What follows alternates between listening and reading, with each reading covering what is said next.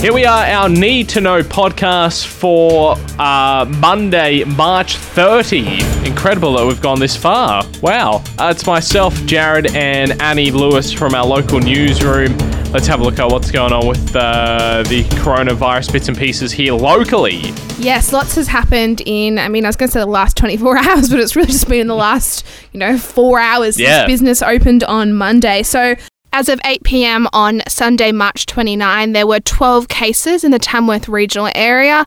Armidale has between one to four cases, and Gunnedah has no reported cases as of yet. Um, so that's the latest figures. Those are updated sort of late afternoon every day. That information is available to the public. So if you want to keep up to date, you can just jump onto the New South Wales Health page, and they've got them up there. So if that's something that you want to keep a track of, you don't have to wait for the media reports to come out. You can have a look yourself. Uh, the police are very serious too about the self isolation uh, directions for our region. Yes, they are not taking this lightly. So even on the weekend, actually, just a matter of days really since hmm. the police said that they had these new powers to find people who breach public health orders. The police in our district did just that. So on tuesday a 22 year old man and a 23 year old woman arrived at sydney international airport on a flight from thailand.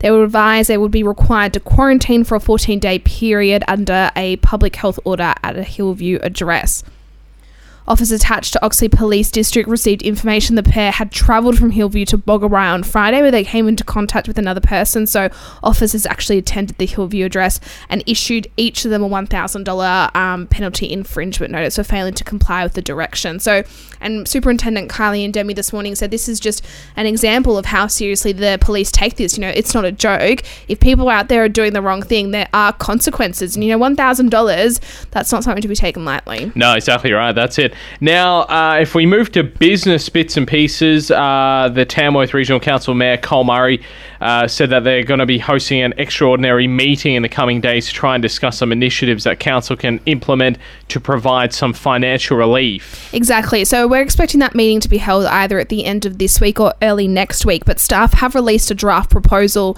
um, just to kind of give us an idea of what we could be looking at. Just to note that these could change over the coming days. But as of the moment, the proposed concepts include waiving of fees for small businesses, initiatives for ratepayers, flexible enforcement and compliance, and development application fee refund. So just a couple of things that we're looking at under that is number one, potentially getting rid of parking meters in the CBD so the people who do have to still go to work because they have no other choice don't have to worry about paying for that.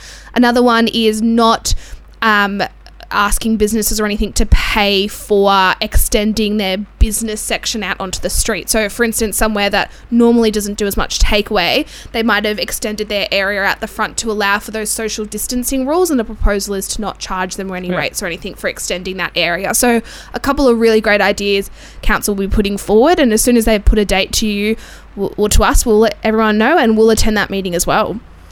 Uh, let's look at some state matters now. Member for Tamworth, Kevin Anderson, said further support and assistance had been rolled out by the state government.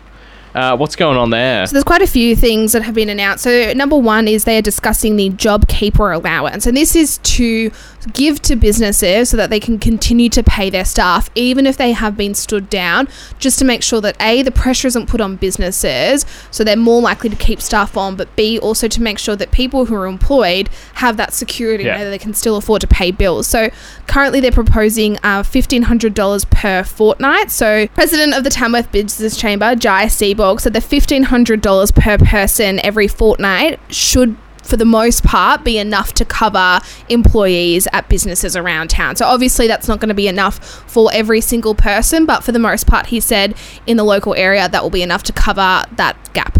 Member for Tamworth, Kevin Anderson, also said that banks should be the shock absorber during this crisis as they have the fat in the system to withstand this. So he is really encouraging banks, landlords, and tenants to get together and have a discussion about how they can make sure that everyone makes it through this crisis.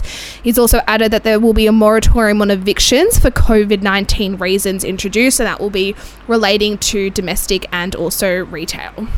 Uh, some big announcements over the weekend from Scott Morrison when we look at things federally, including some bulk bill telehealth consultations with their doctors and other health professionals as well. Yes, exactly. So this means that Australians won't have to pay uh, any out of pocket costs if they wish to access the telehealth services.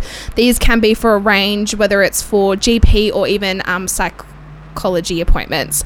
Um, but also, one of the other big announcements that we've seen in the last 24 hours is that Prime Minister Scott Morrison said only two people should gather in public spaces and other areas of gathering, um, but that's going to be up to the states to enforce that Yeah. limit. So the rules do not apply to members of households. I think this is where it gets a bit confusing. So, for example, say you're a family of four, you live in the one household, you are able to be together in a public space. Obviously, please keep in mind social distancing. You know, Yeah. if you need to take the kids out for a walk and whatever, that's fine. But if you're meeting someone outside of your household, you can only meet one other person. And Yeah. even at that point, you still have to keep the 1.5 meter distance Yeah. from each other and you still have to follow all other rules. Uh, and of course, uh, he was very uh, strong over the weekend as well to remember that you should only venture out of your home for um, for essential reasons. Some of them. Uh, being shopping for what you need, such as food and essential supplies, uh, for medical care or compassionate needs, to exercise, for work and education, if doing so from home is not an option. So definitely keep that in mind. And I'd just like to remind everyone that this is a constantly changing situation. Obviously, we're getting new updates from state, local, and federal governments pretty much daily. So it's really important that you keep abreast of everything that is happening. It is really important that you know your own responsibility when it comes to the rules of social distancing and self isolation because at this point in time, when we're really trying to flatten that curve, there's very little excuse for not doing what you need to do. No, exactly right. That's it. Fantastic. Well, there we go. That is the Need to Know podcast for today, Monday, March 30. Myself and Annie will be back with an update for March 31. So we'll see what the next 24 hours brings us when it comes to all things coronavirus related. Thank you very much, Annie. Thank you.